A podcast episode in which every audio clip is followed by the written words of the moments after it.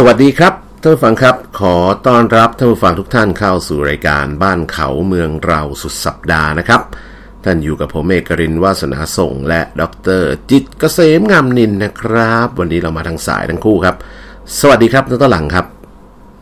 ครับ สวัสดีครับท่านผู้ฟังทุกท่านครับ สวัสดีครับดรเอกลินครับครับพบกันเช่นเคยครับ ทุกวันเสาร์และอาทิตย์นะครับ เวลาสบายๆ 11นาฬิกาเศษจนถึงเที่ยงครับ ก็นำเรื่องราวต่างๆ ที่น่าสนใจมาพูดคุยกันแบบสบายๆ เหมือนเดิมครับ ช่องทางติดต่อสื่อสารนะเป็น Twitter นะครับ ก็ s i ดรเอกรินฮะ d r e k a r i n ครับ ของดรหลัง s i จิตเกษม j i t k a s a m e นะฮะบอกกันทุกสัปดาห์ครับ แล้วก็ที่ Facebook YouTube อะไรอยู่ที่ไหนยังไงบ้างดรหลังครับ ครับ ทาง Facebook YouTube แล้วก็ Spotify นะครับ ท่านผู้ฟังแค่ค้นหาคำว่าบ้านเขาเมืองเราเป็นภาษาไทยเลยครับ ก็จะเจอทั้งทุกแพลตฟอร์มนะครับครับ แม่ก็ช่วงนี้ข้อมูลข่าวสาร ต้องเรียกว่าทุกสำนักข่าวแล้วตหลังครับ โฟกัสไปที่เรื่องของสถานการณ์ที่เกิดขึ้นในยูเครนเหมือนเดิมนะฮะเมื่อวานนี้เราก็คุยกันไปนิดๆหน่อยๆนะครับ แล้วก็เราก็ไปคุยเรื่องเบาสมองกันบ้างในช่วงครึ่งหลังใช่ไหมแต่ว่าแม่วันนี้ก็ยังจะมีข่าวคราวที่ต้องติดตามกันอย่างใกล้ชิดนะนี่ มีประเด็นใหม่ที่น่าสนใจเหมือนกันนะ มีคนสำนักข่าวต่างประเทศนี่เขาเอาประวัติคุณเซเลนสกี้นะซึ่งอดีตเป็นนักแสดงตลก แล้วก็เป็นนักแสดงละครเวที แล้วก็เข้าสู่วงการการเมืองนะในยุคหลังที่เเขาเรียกว่ามาชนะเลือกตั้งเเหนืออดีตประธานาธิบดีคนเก่า ซึ่งก็เป็นคนโปรโดเปโตรโปโรเชนโกนะซึ่งคนนี้ก็ เป็นคนที่รัสเซียเขาสสนับสนุนนะว่างั้นเถอะล้มคนที่รัสเซียสนับสนุนลงได้แล้วก็ขึ้นมาออยู่ในอำนาจตั้งแต่ปี 2019 เขาก็ไปเปรียบเทียบกับโรนัลด์เรแกนนะตอนหลังครับ ซึ่งประธานดีโรนัลด์เรแกนก็เป็นประธานดีคนที่ 40 ของสหรัฐอเมริกาเนี่ย แกก็มีพื้นฐานมาจากเป็น ก็เรียกว่าอะไรฮะเป็นคนที่แบบไม่ได้มีสตังค์อะตอนหลังเป็นดาราอ่าไม่เขามาจากปูพื้นฐานมาจากคนที่แบบไม่ได้มีสตังค์เลยนะ แล้วก็ดิ้นรนทำงานเป็นเอ่อแล้วก็เริ่มเข้าสู่วงการศึกษาแล้วก็เข้าสู่วงการวิทยุมาก่อนนะตอนหลังครับ มาบรรยายกีฬาใครจะเชื่อครับ ท่านโรนัลด์เรแกนเนี่ยนะแล้วก็ทำงานมาสุดท้ายก็มาเป็นนักแสดงนะแล้วก็เอ่อเป็นนักแสดงมายาวนานพอสมควรถึงขนาดดำรงตำแหน่งประธาน ของสมาคมนักแสดงภาพยนตร์และโทรทัศน์ ก็ตอนนั้นเนี่ยก็เทรนด์ของของคุณโรนัลด์เรแกนก็คือเอ่อเน้นไปเรื่องของการกำจัดอิทธิพลของคอมมิวนิสต์อะไรอย่างเงี้ยตั้งแต่หลังครับ ก็คือพยายามครับทำเป็นแบบภาพยนตร์โทรทัศน์เป็นอะไรอย่างเงี้ยจนกระทั่งเอ่อถึงจุดหนึ่งแกก็มาเป็นนักพูดนะ คุณโรนัลด์เรแกนเนี่ย เป็นนักพูดให้แรงบันดาลใจเป็นอะไรต่างๆเงี้ยจนกระทั่ง สุดท้ายก็เข้าสู่วงการการเมือง แล้วก็ในที่สุดก็ได้รับเลือกมาเป็นประธานาธิบดีในที่สุดอย่างที่เราทราบกันไป ซึ่งตอนนั้นเนี่ยตอนคุณเรแกนขึ้นมาเป็นประธานาธิบดีเนี่ยอายุ 69 แล้วตอนหลังตอนสาบานตนนี่ถือเป็นประธานาธิบดีที่อายุมากที่สุดในประวัติศาสตร์ตอนนั้นนะก่อนที่จะโดนท่านโดนัลด์ทรัมป์แย่งไปนะฮะคือตอนนั้นรู้สึกจะเข้าสู่ปีประมาณ 1980นะฮะตอนนั้นเนี่ย ตอนคุณเรแกนเข้าสู่อำนาจเนี่ยนะเขาเข้าสู่เอ่อตำแหน่งประธานาธิบดีเนี่ยอายุ 69 แล้ว แต่จนกระทั่งตอนหลังเนี่ยมาโดนทำลายสถิติโดยเอ่อรัฐบดีโดนัลด์ทรัมป์นะฮะที่เข้าสู่ตำแหน่งปี 2017 ตอนนั้นอายุ 70แล้วตอนหลังคือแก่กว่าครับตอนที่โรนัลด์เรแกนเข้าสู่ตำแหน่งปีหนึ่ง แต่ว่าย้อนกลับมาที่เซเลนสกี้เนี่ยก็มีประเด็นที่น่าสนใจคือ เซเลนสกี้เนี่ยเขาเป็นประธานาธิบดีที่หนุ่ม เข้าสู่ตำแหน่งตอนวัยหนุ่มแล้วตอนหลังอายุแค่แบบ 40 กว่าเองตอนหลังเป็นประธานาธิบดีแล้วอะนะฮะแล้วก็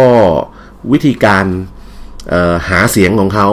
นะเอออันนี้ผมก็ไปอ่านดีเทลเหมือนกันนะเออน่าสนใจมากคือวิธีการหาเสียงของเขาเนี่ยเขาใช้วิธีการหาเสียงที่เออเป็น abstract อะคือไม่ได้ กำหนดนโยบายที่มันจะเป็นรูปธรรมอะไรชัดเจนตอนหลังครับ แต่ว่าวิธีการหาเสียงของเขาก็คือ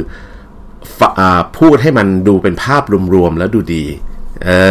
อนะใช่ฮะเช่น เช่นเอถ้าอถ้าเปรียบเมืองไทยก็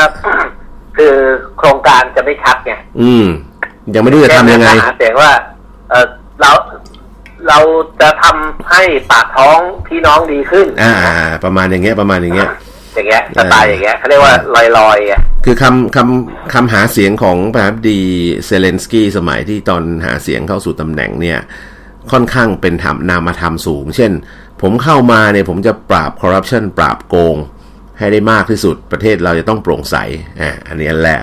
อันที่สองผมจะยุติความรุนแรง ความขัดแย้งของกบฏในแคว้นทางตะวันออกของประเทศ อันนี้คือประเด็นเหมือนกันนะ ก็คือแคว้นดอนบาสที่เราพูดถึงเนี่ยที่เป็นประเด็น ก็เรียกเป็นชนวนเหตุให้เกิดปัญหาลุกลามบานปลายวุ่นวายกันมาถึงทุกวันนี้นะครับก็เนี่ยที่เดเรกพูดเมื่อกี้ไงว่าผมจะยุติความรุนแรงของกบฏเออเออก็คือถ้ามองประชาชนฝ่ายหนึ่งเป็นกบฏ อันเนี้ยความรุนแรงมันไม่ยุติแล้ว ใช่ใช่ถูกต้องถูกต้องนี่ไงจริงไหมถูคืกอต้องป่ะคือกำลังแล้วมเราอก็งพบว่าเอ้ยเราไม่รู้ว่า เป็นเพราะประธานาธิบดียูเครนคนนี้หรือเปล่าอะไรเงี้ยแต่ว่า การปราบปรามคนที่ไม่เห็นด้วยอะคนที่เป็นไม่เห็นด้วยกับรัฐบาลพูดง่ายๆนะอืมอืมโดยใช้อะไรนะทหารรับจ้าง โดยใช้อะไรอย่างเงี้ยกองกำลังที่ อืมแบบไม่เกี่ยวกับรัฐบาลนะอืม ที่อะไรเงี้ยที่มันก็เป็นเนี่ยน้ำพึ่งหยดเดียวที่เป็นเอ่อลุกลามมาจนถึงปัจจุบันให้รัสเซียมีข้ออ้างให้เข้ามาดูแล อืม ชาติพันธุ์ของเขาอะไรเงี้ย อืม ก็ไอไอเรื่องคำว่าทหารรับจ้างนี่ก็เป็นประเด็นหนึ่งนะ ที่สุดท้ายก็มีคนออกมาครับยอมรับจริงอะแล้วว่าแล้วมันมีกองกำลังที่ก็เรียกว่า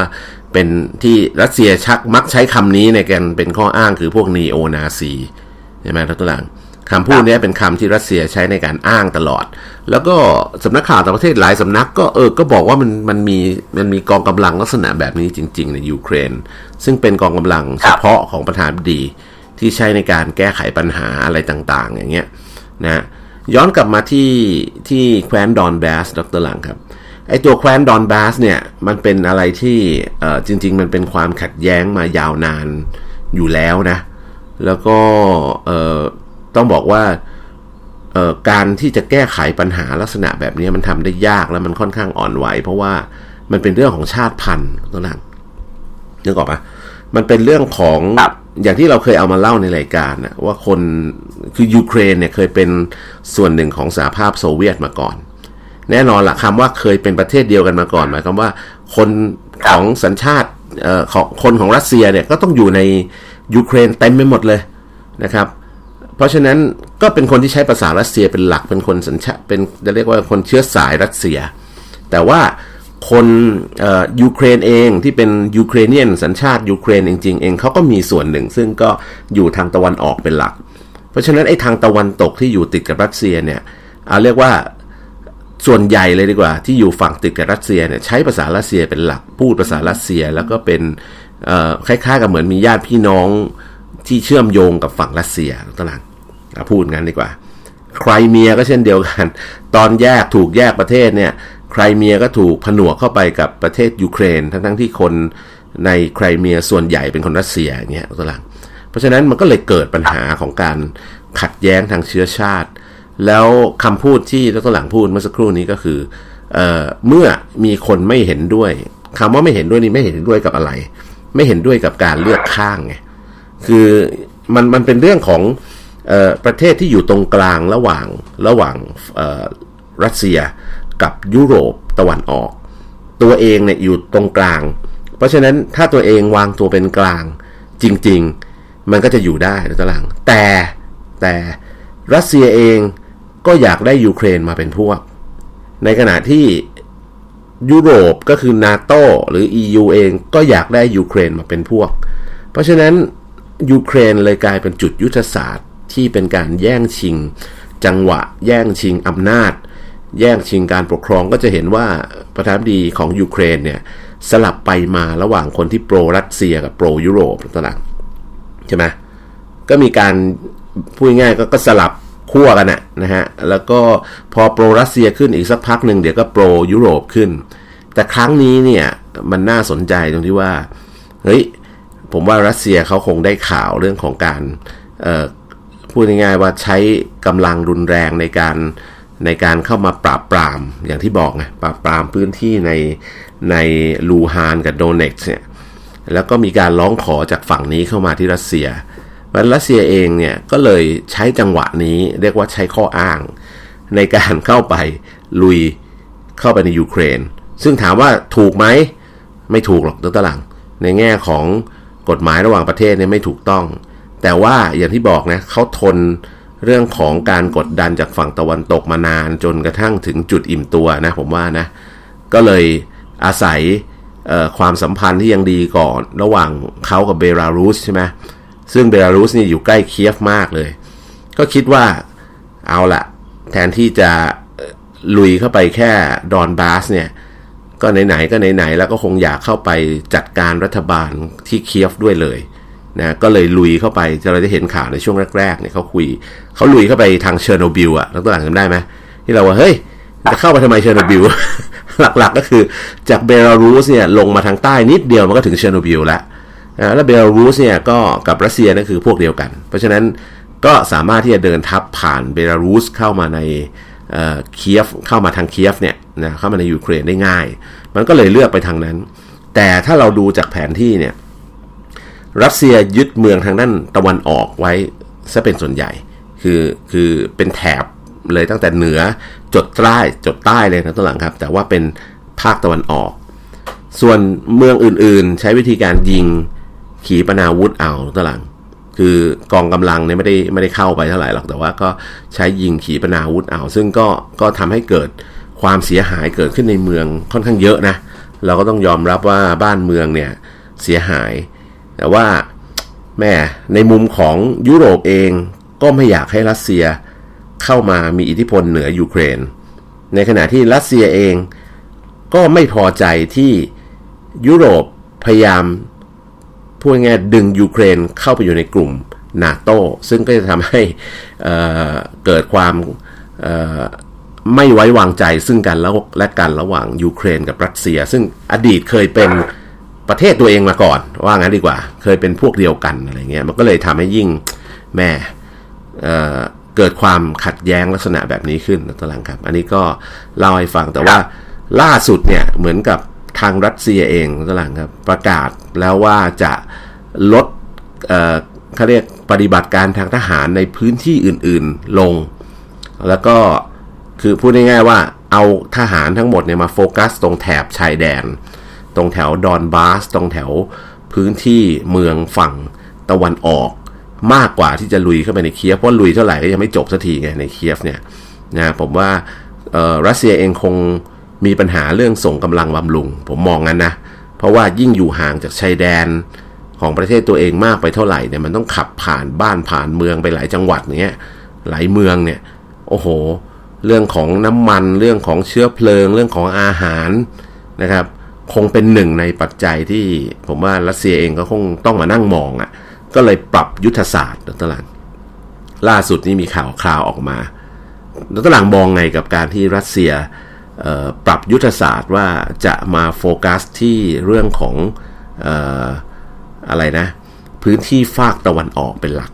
อ่าตลาดคิดไงครับฝากตะวันออกของของของประเทศยูเครนไงของประเทศยูเครนนะ ก็ผมมองภาพรวมนะว่า จริงๆรัสเซียก็คือถ้าชาติตะวันตกเนี่ยก็อยากให้ความขัดแย้งเนี่ยจบเร็ว อืมคือคิดแบบฝรั่งตะวันตกอะ่ะ อยากให้ความขัดแย้งจบเร็วจะได้เศรษฐกิจจะได้กลับมาอะไรเงี้ยคือเพราะว่าชาติตะวันตกเนี่ยเขาเน้นพวกการค้าเสรีอะไรพวกนี้ไงครับนั้นมีการเคลื่อนไหวของเงินมีคือโลกมีปัญหา น้อยที่สุดก็กลับมาค้าขายดีที่เร็วที่สุดดีที่สุดอะไรเงี้ยเราก็มองว่าอยากให้เรื่องจบเร็วครับแต่ผมมองว่ารัสเซียเนี่ยเขาเขาอยู่ภายใต้สถานการณ์ที่การค้ามันไม่ค่อยเสรีมานานแล้วล่ะ อืม แต่เขาก็เต็มเตรียมตัวเตรียมใจที่จะอยู่ในสภาวะการแบบนี้แบบไม่ต้องจบเร็วไงต้องเลยอืมอืมไม่ต้องเผด็จศึกแล้วก็ไม่ต้องจบเร็ว ลากไปเรื่อยๆ เอาอยู่ฝั่งที่ตัวเอง supply supply ได้ได้อะเขาอยู่ได้อยู่มาตั้งนานแล้วพอโดน sanction โดนบีบนู่นบีบนี่อะไรอยู่มาตั้งนานแล้วไงอืมอืมอืมเออแต่รัสเซียไม่ว่าจะโดนบีบแค่ไหนเขาก็เป็นประเทศที่มี GDP ใหญ่ติดหนึ่งในสิบของโลกนะใช่ไหมก็ไม่ธรรมดานะทุกท่านครับ มีขนาดเศรษฐกิจแบบที่ เอ่อ เขาเรียกว่าไม่ต้องมีการค้าเสรีมากขนาด ขนาดชาติตะวันตกนะก็อยู่ได้ก็ก็ไม่ไม่ต่ำนะทุกท่านอะประเทศไทยเราก็อันดับยี่สิบกว่าของโลกใช่ไหมรัสเซียก็อันดับไม่เกินสิบอืมอ่า ก็อะเขาก็อยู่ได้ แล้วก็มีทรัพยากรธรรมชาติที่อยู่ได้ด้วยตัวเองอะทุกเอกครับ พอสมควรนะ แล้วก็ที่สำคัญคือเขาทรัพยากรธรรมชาติที่จะนำไปผลิตพวก อุปกรณ์อิเล็กทรอนิกส์เนี่ยอยู่ในรัสเซียกับยูเครนซะส่วนใหญ่อ่าอะย้อนมาประเด็นนี้ก็ดีแล้วครับผมก็ว่าคิดว่าเขาอะก็พร้อมที่จะเล่น เล่นเกม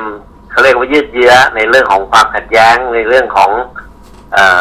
การตอบโต้ตาต่อฟันอะไรอย่างเงี้ย ตาต่อตาฟันต่อฟันอย่างเช่น เช่นตอนเนี้ยก็จะเอ่อประกาศรายชื่อประเทศที่ไม่เป็นมิตรอืมแล้วก็จะ ทบทวนหรือระมัดระวังการขายน้ำมันให้กับประเทศที่ไม่เป็นมิตรใช่ไหมอืม แต่ก็ล่าสุดก็ประกาศว่าประเทศที่ไม่เป็นมิตรกับเขาเนี่ย ถ้าจะซื้อน้ำมันเขาต้องไปหาเงินรูเบิลมาซื้อ อืม ซึ่งก็ต้องอันหานี้เงิก็นรูเป็นเบิลมาซื้อเป็นประเด็นที่ เราก็รู้ว่าทางตะวันตกเขาเพิ่งแบนเงินรูเบิลอยู่อะไรเงี้ยอืมก็ไม่รู้จะหาที่ไหนอะไรเงี้ยนะอืมก็เป็นประเด็นที่ทางถ้าอยากได้เงินรัสเซียคือเอ้ยถ้าอยากได้น้ำมันได้ก๊าซธรรมชาติจะต้องไปซื้อ หาเงินรูเบิลมาซื้อพูดง่ายๆนะอืฮะมก็คือก็โต้ตอบอย่างเงี้ยทุกเด็กครับตาต่อตาฟันต่อฟันไปเรื่อยๆ ก็มองแล้วคงยาวอะ เอเชียเราก็ต้องเมื่อวานผมก็เจอเพื่อนที่เป็นนักอุตสาหกรรมนะครับ ก็ลองก็จะถามถามคุยคุยๆกันว่าแล้วเตรียมตัวยังไงกับเอ่ออนาคตเนี่ยมันมันมันมองเห็นชัดเลยว่าจะเกิดเทรดวอร์ไงสงครามการค้า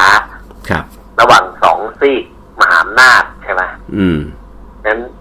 เราเนี่ย ก็ต้องฉลาดที่สุดก็คือต้องค้าขายให้ได้กับทั้งสองฝ่ายอืจมริงไหมทุกเอกครับอ่าไปจึ้งไปเรื่อยอะไรเงี้ยอย่าไปเลือกข้างใดข้างหนึ่ง อืมนะอีกอย่างประเทศไทยก็เป็นอู่ข้าวอู่น้ำนะปีนี้ เอ่อปีที่ผ่านมาเศรษฐกิจไม่ค่อยดี แล้วก็ลากยาวมาถึงปีนี้ใช่ไหมครับไอ้ก็ทำให้พืชผล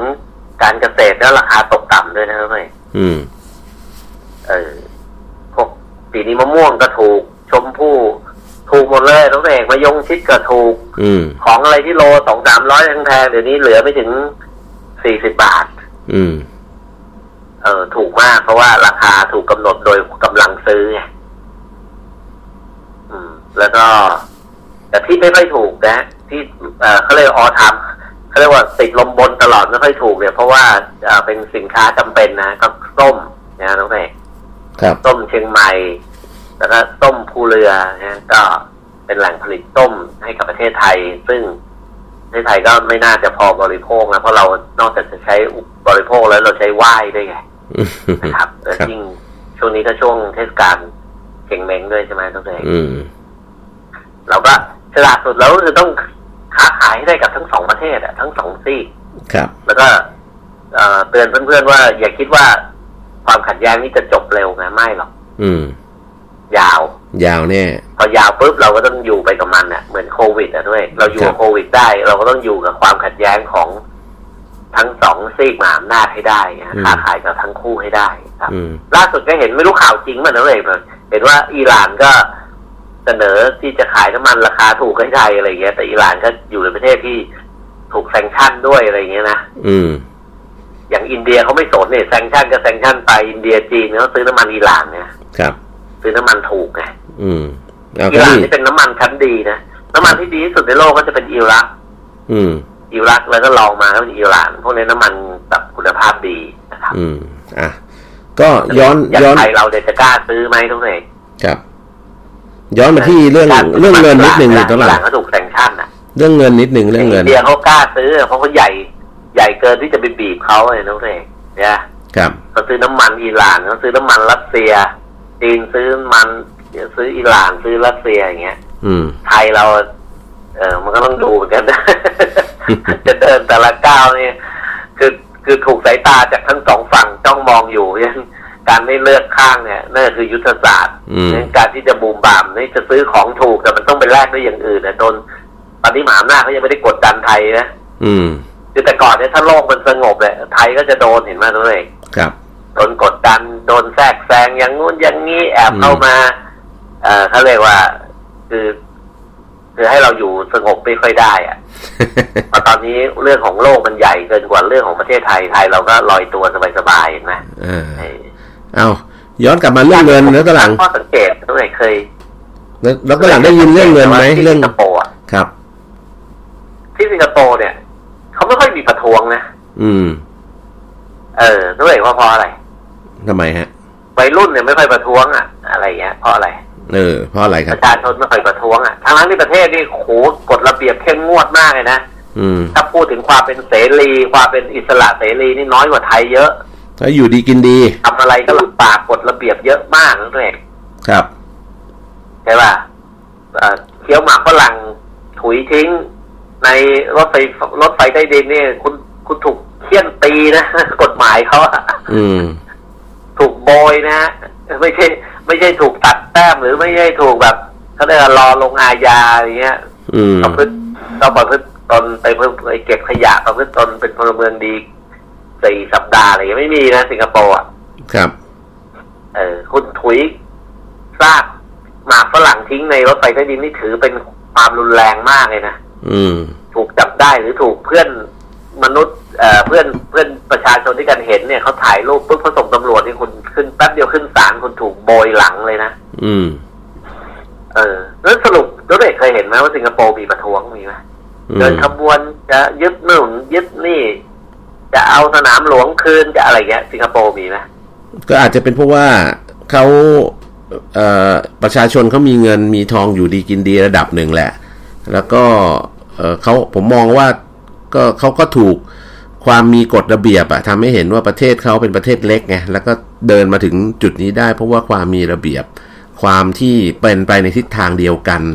มันทำให้ประเทศเติบโตมาได้แม้ว่าประเทศจะเล็กใช่ไหมประชาชนเขาก็มีจิตสำนึกรักชาติในระดับหนึ่งแหละเขาคงไม่ไม่ออกมาสร้างความวุ่นวายให้เกิดขึ้นในประเทศมั้งผมคิดว่างี้นะใช่ถูกต้องแล้วก็อีกประเด็นหนึ่งก็คือ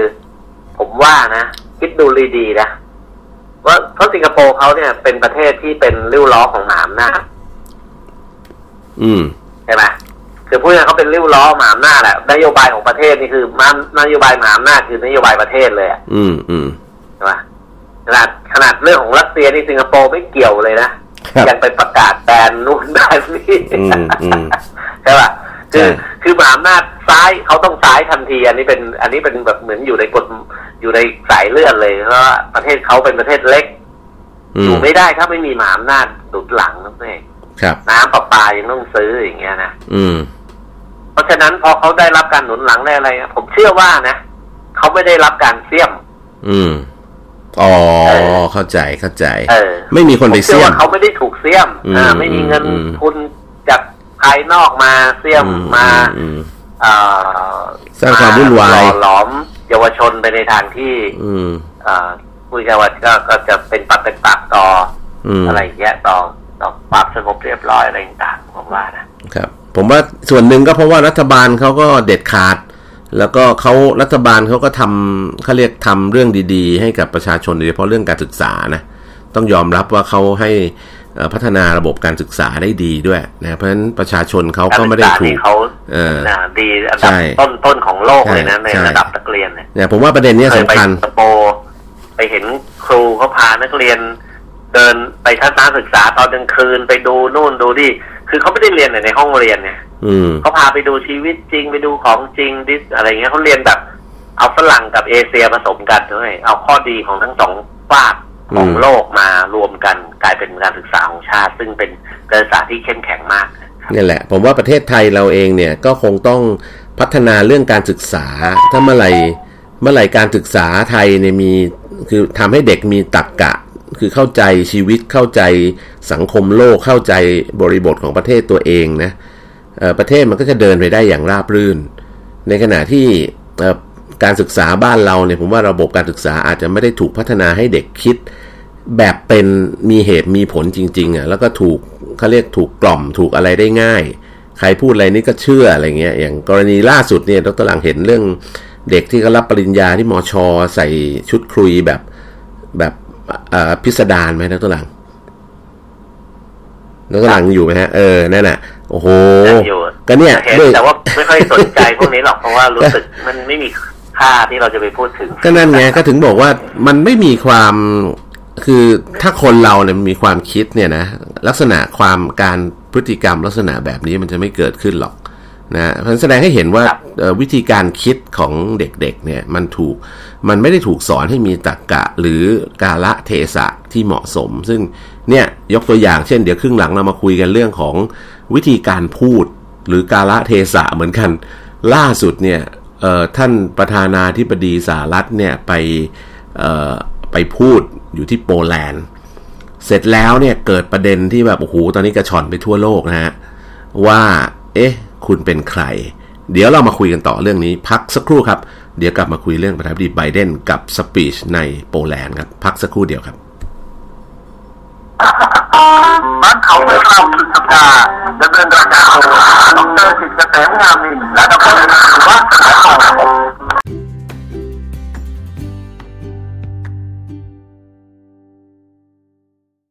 บ้านเขาเมืองเราสุดสัปดาห์ดำเนินรายการโดยดรสิทธิ์เกษมงามนินและดรวัฒน์สายทอง สวัสดีครับท่านฟังครับขอต้อนรับกลับสู่ช่วงที่2นะฮะกับรายการบ้านเขาเมืองเราสุดสัปดาห์ครับ ท่านยังคงอยู่กับผมเอกรินวาสนาส่งและดร จิตเกษมงามนินนะครับ สวัสดีครับทุกท่านครับ ครับ สวัสดีครับ ท่านผู้ฟังทุกท่านครับ สวัสดีครับดรเอกครับครับแม่กลับมาในช่วงที่สองครับมาพูดคุยอย่างที่เราทิ้งท้ายไว้เนี่ยนักหลังคือใครติดตามข่าวสารต่างประเทศเนี่ยก็จะพบว่าเเราก็คุยกันตลอดแหละว่าตอนนี้ ประธานาธิบดีโจไบเดนเนี่ยทำหน้าที่ในการเป็นหัวหอกทะลวงฟัน แต่ว่าไม่ยอมเข้าไปฟันเขาเองนะ เข้าไปทะทะลวงในสภาในที่ประชุมต่างๆ ไม่ว่าจะเป็น G7 ไม่ว่าจะเป็นเอ่อ EU ไม่ว่าจะเป็นนาโตรวมถึงลงไปให้เขาเรียกไปสปีชไปพูดให้กำลังใจถึงขอบชายแดนนะจะเรียกว่างั้นก็ได้นะ ของ ประเทศโปแลนด์ ซึ่งเป็นรอยต่อเชื่อมเข้าไปยังยูเครนนะตัวหลัง แล้วก็คำพูดต่างๆเนี่ยเรากำลังพูดถึงคำว่าการเทศะเนี่ยนะบางเรื่องเนี่ยแม้กระทั่งปกติเนี่ยประธานาธิบดีเขาจะไปพูดที่ไหนเนี่ยมักจะมีสคริปต์นะตัวหลัง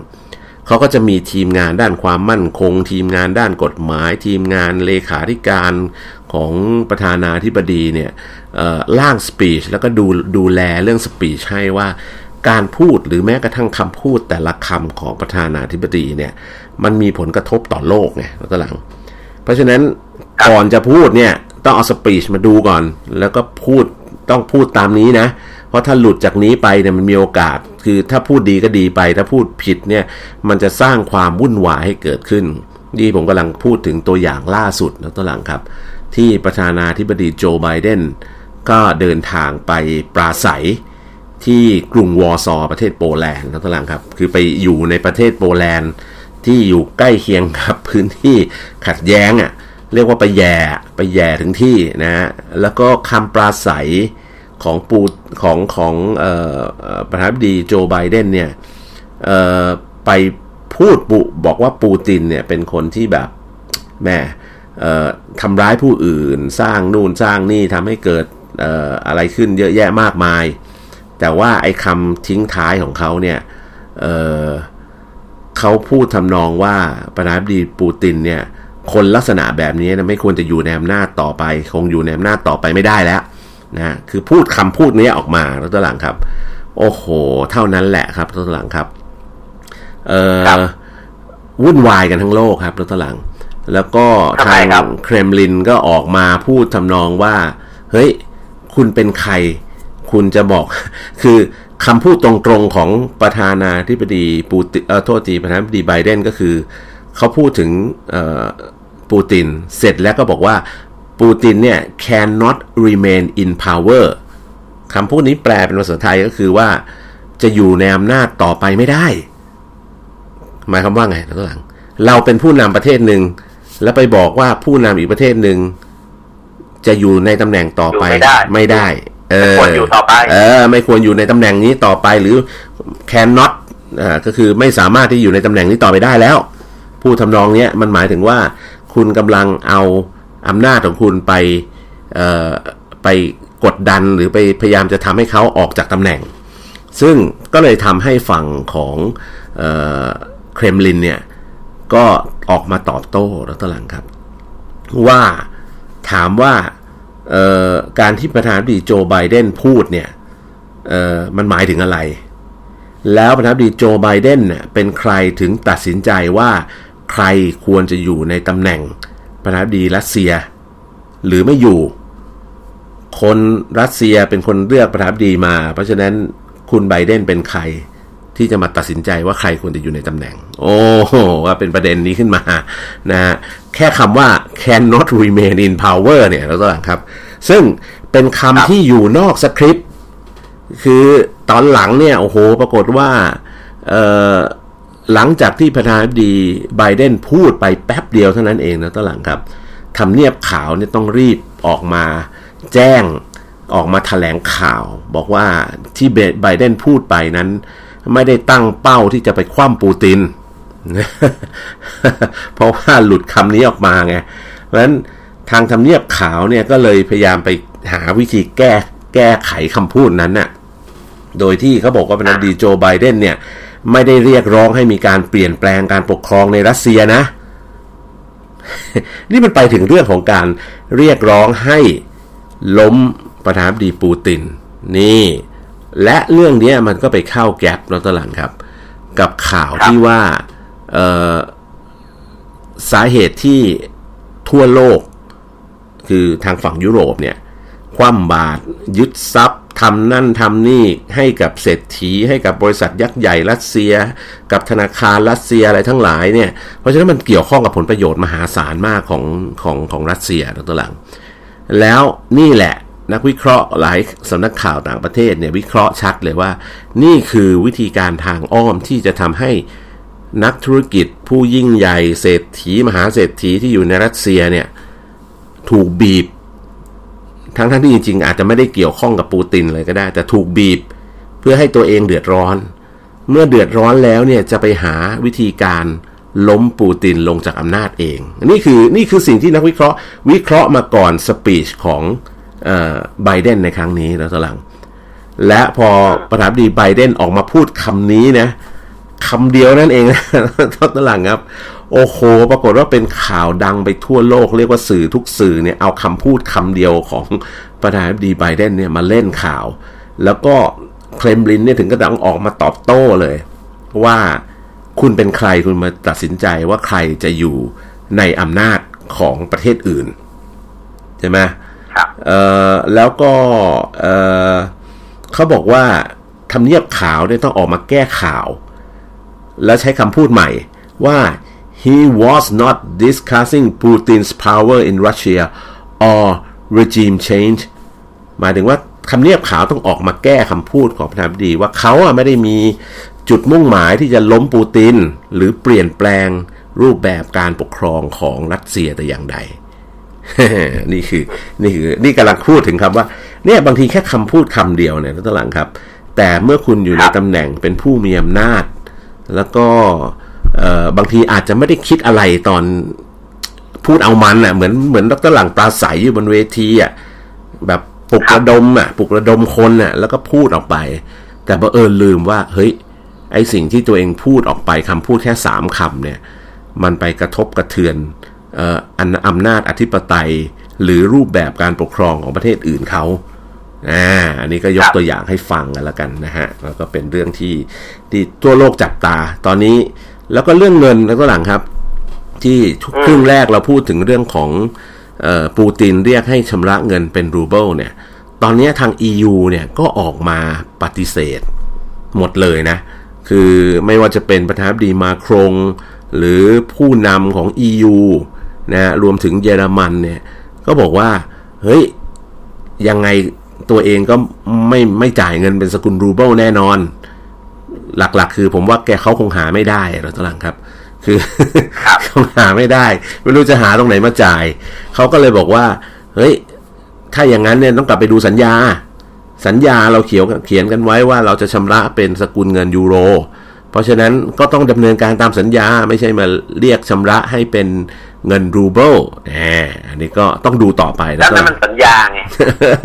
สัญญาคือจำไว้เลยนะท่านเอกแล้วก็ท่านผู้ฟังนะสัญญาในเชิงกฎหมายเนี่ย มันมีไว้ใช้สำหรับสภาวะปกติอ่าอ่าอ่าอ่าอ่าคือถ้าเป็นสภาวะปกติเนี่ย มีศาลมีกระทรวงมีความมียุติธรรมมีอะไรอย่างเงี้ยนะอ่าอันเนี้ยเราใช้สัญญามาบังคับกันได้ อืม แต่ตอนนี้มันคือสภาวะสงครามมันไม่ปกติ นี่นี่เอ้ยนี่นี่อีกประเด็นหนึ่งที่กำลังจะพูดต่อเลยนะต้นหลังครับ ลองนึกภาพนี่ถ้าเขาอ้างสัญญานะ ถ้าผมเป็นรัสเซียเนี่ยผมก็จะอ้างสัญญาเหมือนกัน ว่าเฮ้ยคุณเซ็นสัญญากับผมเรียบร้อยแล้ว คุณจะซื้อแก๊สผมผ่าน Gulf Stream 2 1เท่าไหร่กี่กี่กี่หมื่นล้านลูกบาทเมตรอะไรก็ว่าไปเนี่ยเฮ้ยมาวันนี้คุณประกาศว่าคุณจะคว่ำบาตรไม่ซื้อแก๊สจากผมเนี่ย คุณทำได้เหรอเอออะ นี่ไงอ้างคุณอ้างสัญญาว่าอีกคุณฝั่งหนึ่งบิดอีกฝั่งหนึ่งบิดได้เออถูกไหมล่ะ คือในมุมผมเนี่ยมันมีทั้งสองมุมเสมออะ คือคุณคุณเขียนเซ็นสัญญากับเขาคุณจะซื้อแก๊สเขาเท่านี้เท่านั้น จ่ายเงินด้วยยูโร แต่วันหนึ่งคุณบอกว่า เฮ้ย ไม่ได้แล้ว วันนี้ผมจะแซงชั่นคุณ ผมจะไม่ซื้อแก๊สจากคุณแล้ว ผมจะหันไปซื้ออเมริกาแทน นะฮะอืมซึ่งล่าสุดอเมริกาก็ประกาศว่าเดี๋ยวจะปันส่วนแก๊สมาขายให้กับให้กับยุโรปเรียบร้อยแล้วแล้วตัวหลังห้าหมื่นล้านลูกบาทเมตร ผมอ่าอ่าผมผมจะไม่ซื้อแก๊สจากคุณอีกแล้วอ่านนะผมเพราะว่าผมจะทำโทษทางเศรษฐกิจคุณอ่าใช่ป่ะใช่ แต่มาตรการผมเนี่ยจะเริ่มในอีกสามปีข้างหน้าเออตอนนี้คุณยังต้องขายผมเหมือนเดิม เออโอ้เออเออ ใช่ไหมคิดได้ไงอะน้องเพกนั่นน่ะดีก็ถึงบอกว่ามามาตรการที่คุณที่คุณกำลังประกาศเนี่ย แล้วคุณอ้างสัญญาเนี่ย เอ้ยไอสิ่งที่คุณทำมันก็ไม่ตรงกับสัญญาอยู่แล้วนะ แล้วก็การประกาศลดการพึ่งพาเอ่อเชื้อเพลิงก๊าซธรรมชาติและน้ำมันจากจากฝั่งเอ่อรัสเซียหลังจากนี้นะ คือตอนนี้เขามีมาตรการกำลังเดินอยู่ มันเหมือนกับบอกว่า เออเฮ้ย วันเนี้ยคุณขายผมก่อนนะ เพราะผมไม่มีใช้ แต่ว่าวันหน้าเนี่ย เดี๋ยวผมก็จะไม่ซื้อคุณละ เอออะเออ เป็นเป็นรัตหลังเป็นคนขายแล้วตหลังจะรู้สึกไงเออแล้วแล้วช่วงนี้ก็ซื้อซื้อเงินเชื่อเหมือนเดิมนะ เออเออ เออ นั่นน่ะดี แล้วก็บอกว่าบอกด้วยนะ เดี๋ยวผมจะไปซื้อกับคู่แข่งคุณนะ เดี๋ยวผมจะยกเลิกสัญญาคุณนะอีกอีกอนาคตนี่แหละ แล้วเดี๋ยวผมจะไปซื้อไอ้ข้างๆเนี่ย มันเป็นเป็นคู่แข่งกับคุณอยู่นี่แหละ แต่ว่าวันนี้คุณต้องขายผมก่อนนะนึกออกไหมนึกออกไหมวันนี้ยังต้องเดินตามเอสัอญเออญาคุณนะห้ามคุณห้ามปิดก๊อกนะ ห้ามห้าม ห้ามไม่ขายนะเพราะไม่ขายผมไม่รู้จะเอาตรงไหนใช้ เออผมถึงบอกไงตัวเองว่า เออบางทีผมคุยกับเด็กๆอะครับคนน้องๆไทยคนเออาสมัยเนี้ยเออาจะฟ้องเออาจะฟ้องอะ อืมนะ เคยศึกษาไหมว่าการฟ้องกันการชั้นสู้ความกันในศาลเนี่ยมันใช้เวลาเท่าไหร่ เออ ไม่ใช่ศาลเขาช้านะครับไอ้คู่ความเนี่ยแหละช้า อืม อ่า สมมติว่าฝ่ายหนึ่งเนี่ยอย่าอาจจะเราก็รู้นักการเมืองอะไรต่างๆก็มีนะครับพอถูกฟ้องปุ๊บนะการมุกง่ายๆในการที่จะประวิงการเอ่อขึ้น เบิกความในศาลเนี่ยอืมให้ได้นานที่สุดเนี่ยนะครับ ใส่บัญชีพยานไปเลยร้อยคน อืม เออ ก็สอบปากคำไปสืบพยานไอการสืบพยานเนี่ยศาลก็ต้องบอกว่าอ้าวศาลเขาเป็นเขาไม่ใช่เป็นคนบังคับนะเขาบอกอ้าวคุณใส่พยานมา พยานฝ่ายคุณจะขึ้นศาลได้วันไหน วันนั้นผมไม่ว่างครับ เดือนนั้นผมติดครับอ่าเอาอืมเดือนไหนที่ไม่ติดอืมเห็นปะคือคนที่กำหนดเวลามันคือคู่ความทั้งสิ้น มันครับไม่ได้เกี่ยวกับศาลเลยศาลเนี่ยเขา เขาเป็นผู้ที่อยู่ตรงกลางฟังความทั้งสองฝ่าย อืมเออเออแต่ว่าวัยรุ่นไทยบางทีเราก็ไปไปไปเหมาว่า เอ้ยที่มันความมันช้ามันอะไรเป็นเพ่อสารไม่ใช่เลยนะจครัริงบๆคือคู่ความทั้งสิ้นน้องเอกอืม อ่า บางทีเอ่อบางทีเอ้ยเราเขาบอกว่าเดือนหน้าอะเนี่ยเดี๋ยวไปเดือนหน้าขึ้นศาลเลยนะอืมโอ้ผมไม่ว่างครับ ขออีกสองเดือนขออีกเดือนอะไรอย่างเงี้ย อืม หรือบางทีเขาให้ทำ อ่าเขาเรียกคำชี้แจงอะไรอย่างเงี้ย ก็ขอเลื่อน ขอเลื่อนไปเรื่อยลากไปสามลากไปประมาณหกเดือนเนี่ยอ่าขอขอเลื่อนครั้งที่หนึ่งอืมขอเลื่อนครั้งที่สองเลื่อนในสามรอบศลเขเออศาลเขาไม่ได้อยากให้ช้าเลยนะเขาอยากให้ปิดคดีให้ออกคดีมันหมดหมดจากศาลเร็วๆไงครับแต่คนที่ช้าคือคู่ความทั้งสิ้น อืมเพราะฉะนั้นเออะผมเห็นวัยรุ่นสมัยเนี้ยทั้งในอินเทอร์เน็ตในโซเชียลในเออะจะฟ้องจะฟ้องเนี่ยลองสู้คดีกันไปเถอะทุกเด็กครับไม่ใครรวย ทนายครับ ทนายรวย เดี๋ยวนี้เขายืมเงินกันนะทุกเด็กครับเขายืมเงินกันเนี่ย แล้วไม่จ่ายอะ เออ เออ ถ้ามาหาลือผมเนี่ย ผมก็จะมองว่าเฮ้ยอ่าคนที่ติดหนี้เนี่ยเขาพอมีทรัพย์สินอะไรบ้างอารุ่มอันรวยเฮ้ยเอาเอางั้นตัดตรงนั้นมาใช้ก่อนเลยไม่ได้อะไรอย่างเงี้ยนะอ่าเนี่ยดีที่สุดตัวเอกครับพอตัวเอกไปฟ้องไปขึ้นเอาความขึ้นสู่ศาลไปฟ้องคดีกันเนี่ยอืโอ้มโห อีกชาติหนึ่งถ้าอะเขาสู้สามปีนี่เป็นไงตัวเอกสิบปีเอ้ยถ้าเขาสู้ขอโทษนะถ้าเขาสู้สามศาลเนี่ยห้าปี เออ นะห้าปีเสร็จศาลตัดสินว่าอะคุณต้องใช้หนี้เขานะเออ แล้วก็เขาเขาก็ยังไม่ใช้หนี้อีกนะก็บอกไม่มีเอ่อเขาบอกไม่มีอะเพราะว่าอะไรเงี้ยคุณเขาก็ไม่ใช้หนี้อีกนะอืมคุณก็ต้องมาฟ้องบังคับคดีอีก เห็นไหมตัวเอกครับ เพราะว่าเออกฎหมายกฎหมายบ้านเราอะ ให้ความเขาเรียกว่าให้ความคุ้มครองกับทุกฝ่ายไงอืมอืมอืมเออ มันไม่เหมือนมันไม่เหมือนกับคุณไม่เราไม่ไม่ใช่ไปว่าศาลโอ้ไม่ยุติธรรมหรือช้าหรืออะไรเงี้ยครับมันอยู่ที่คู่ความทั้งสิ้นเพราะฉะนั้นเวลาคิดจะมีเรื่องอะไรผมเห็นเด็กรุ่นใหม่จะฟ้องจะฟ้องเนี่ย รู้หรือเปล่าว่าฟ้องจริง ๆ ขั้นตอนมันแค่ไหน มันใช้เงิน มันใช้ค่าทนายเท่าไหร่รู้ป่ะบางทีเงินแค่ประมาณแสนเดียวเองอะเพื่อนขึ้นศาล อืมค่าทนายก็หมดแล้วหมดอะไปแล้วไม่พอด้วยเอใช่ไหมอใช่เออพวกนี้เป็นประสบการณ์นะเรื่องเรื่องนานาชาติก็เหมือนกัน อืมนะเอออาจจะเอาสัญญาสัญญาแล้วหมดแล้วเตบอกไม่เอาแล้วสัญญาเงี้ยแล้วคุณจะทำไงคุณจะไปปิดอะไรเขาอะแล้วใช่ก็ไหมผมก็ปิดก๊อกไงไม่ปิดปิดวาล์วไม่ขายแก๊สเออ คุณไม่จ่ายผมเป็นผมก็ Google ผมผมกำลัก็งศึกษาอีกเรื่องหนึ่งด้วยเรื่อง ไอ้ทองคำอะครับ gold reserve ของแต่ละประเทศที่เราไปไปซื้อแล้วก็วางไว้ฝากไว้เพื่อเป็นการค้ำประกันค่าเงินอะไรต่างๆค่าเงินตราของประเทศ เพราะว่าเงินตราเราเล็กไงอืมขนาดเราเล็กเออมันไม่ใหญ่เหมือนมูลค่าไม่ใหญ่เหมือนยูโรไม่เหมือนดอลลาร์ไม่เหมือนปอนด์สเตอร์ลิงที่ใช้กันมานานแล้วก็แพร่หลายไปทั่วโลกเนี้ยครับเงินตราที่circulate น้อยๆเราก็ต้องมีทองคำเป็นหนุนไปอะไรเงี้ยครับ ที่อยู่ดีๆถ้าเกิดสมมตินะ ผมก็ไม่รู้เก็บที่ไหนแล้วยังหาไม่เจอเดี๋ยวค้นคว้าต้องตัวเองช่วยหน่อยดิมันอยู่ครบหรือเปล่าตอนเนี้ย ประเทศไทยไม่ประเทศไทยมีทองคำที่อืมนานาชาติรับรองเนี่ย ที่ครับแบงค์เฉพาะของแบงค์ชาตินะครับสองร้อยห้าสิบห้าตัน อืม เออ คือตั้งแต่ปี2021มาเนี่ยแบงค์ชาติซื้อทองคำเพิ่ม จาก150ตันเป็น255ซื้อเพิ่มอีก100ตันนะพูดง่ายเออๆ เออผมก็พยายามค้นอยู่นะว่าเอ่อเออทองคำ255ตันของแบงค์ชาติอยู่ที่ไหนที่เราใช้อ่าเป็นส่วนหนึ่งของสินทรัพย์ของธนาคารแห่งประเทศไทยอะไรต่างๆอะไรเงี้ยเออเอออันนี้ก็ผมแต่อก็ยากจะค้นคว้าเหมือนกันเห็นแบบข่าวมั่วๆมาจะยึดทองคำรัสเซียจะอะไรอย่างเงี้ยเอ๊ะแล้วถ้าเกิดประเทศเล็ก ๆ อย่างเราโดนบ้างเนี่ยเราจะไปทำยังไงเออนั่นน่ะดินั่นเลยอันนี้น่าสงสัยเหมือนกันนะก็ผมก็สงสัยเหมือนกันว่า เอ๊ะเอ่อการที่เราเอ่อเอาของเราไปฝากไว้ในต่างประเทศเนี่ย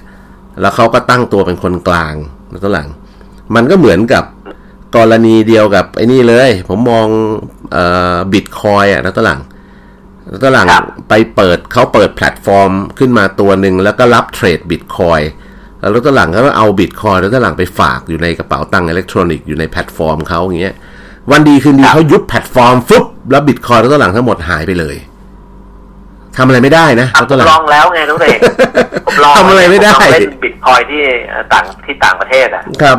ต้องโอนเงินไปต้องอะไรไป เออนะเราโอนเงินไปก็คือโอนไปเข้าบัญชีเขานี่ใช่ไม่เห็นมีสัญญาอะไรเลยนะ ถ้าเขาถูกหายตัวไปจะทำไงเว้ยนั่นน่ะสิ ก็มีหลายที่โอ้โหโดนเขาเขาเป็นไปบริเยษัอะทใหญ่นะใช่พอเราเราลงทุนซื้อบิตคอยที่มูลค่านั้นพอเรากำไรเราขาย อืมอู้กว่าเงินจะกลับเข้ามาเข้าบัญชีเรา โอ้ยแบบลุ้นเหรอลุ้นแล้วลุ้นอีกเอ้ยมันจะมาหรือเปล่า หลอกหรือเปล่าเนี่ยบางของเพื่อนผมโดนไปเป็นสิบล้านนะตัวหลังครับ มีแต่ตัวเลขเออถึงเวลาให้โอนคืคือนทุกอย่างหลอกหมดใช่ไหมใช่ใช่หลอกทั้งระบบเลยหลอกทั้งระบบเลยโอ้โหมีตัวเลขขึ้นมีผลเออประโยชน์ขึ้นโฟล์โปรกงโปรแกรมนี่แบบตามมูลค่าบิตคอยโลกเลยนะตัวหลัง ถึงเวลาจะให้โอนกลับมาเลยเลิกเลยเออถึงเวลาให้โอนกลับมาเขาบอกว่าต้องเสียค่าธรรมเนียม 10%ของมูลค่านั้นต้องจ่ายเงินไปก่อนอีก เอาเงินใส่ก็ไปเพิ่มอีก 10%ของเงินที่จะได้โอนกลับมาตลกไหมแต่จะเอาเงินคืนยังต้องจ่ายเงินเข้าไปอีกจ่ายเงินเข้าไปก่อนเล่นเออเขาเรียกโง่ซ้ำซ้อนใช่ไหมใช่ใช่สุดท้ายเพื่อนผมก็เลยไม่โง่ซ้ำซ้อนไงสุดท้ายมันก็ไม่โอนมาจริงๆนะตอนหลังครับ ก็ก็หายไปจุกไป นะ ตอนนี้ก็พูดไม่ค่อยออกนะหวังว่ามันจะแบบโกรธเยอะอะไรเยอะเลยนะ ก็มีคนที่เขาโกรธก็มี คนที่เขาจุกในลักษณะแบบที่ผมเล่านี่ก็มีนะครับ เพราะฉะนั้นตอนนี้เนี่ยเออมันมีอยู่คำพูดหนึ่งที่น่าสนใจ ผมไม่รู้ว่าคำพูดนี้จะมีนัยยะสำคัญอะไรยังไงหรือเปล่า ล่าสุดนี่เซเลนสกี้เนี่ย บอกชาติตะวันตกบอกให้ช่วยส่งมอบอาวุธให้ยูเครนเร็วๆหน่อย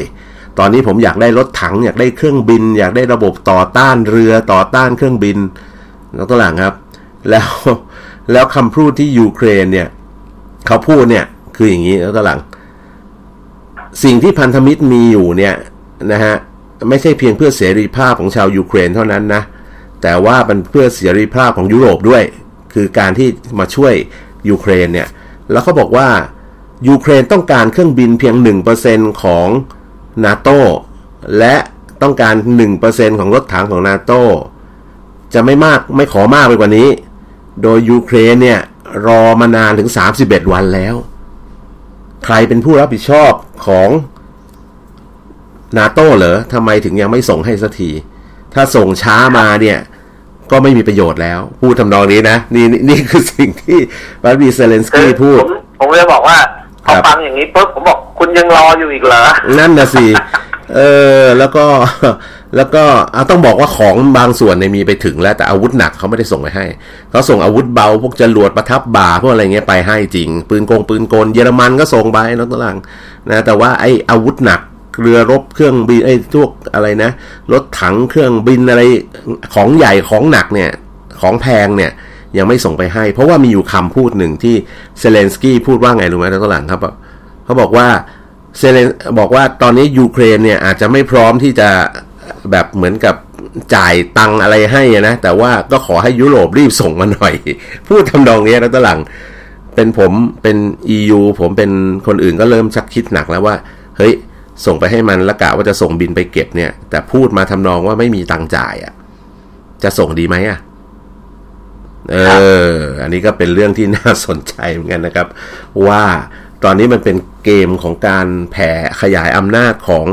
ตะวันตกกับตะวันออกมาชนกันตรงที่ยูเครนพอดี แล้วการที่รัสเซียประกาศที่จะไปคงกำลังไว้เขตตะวันออก ผมว่าตัวนี้เป็นการลดความสูญเสีย หรือลดต้นทุนทางการทำสงคราม ยืดเยื้อที่ดรหลังพูดถูก ผมคิดว่างั้นนะ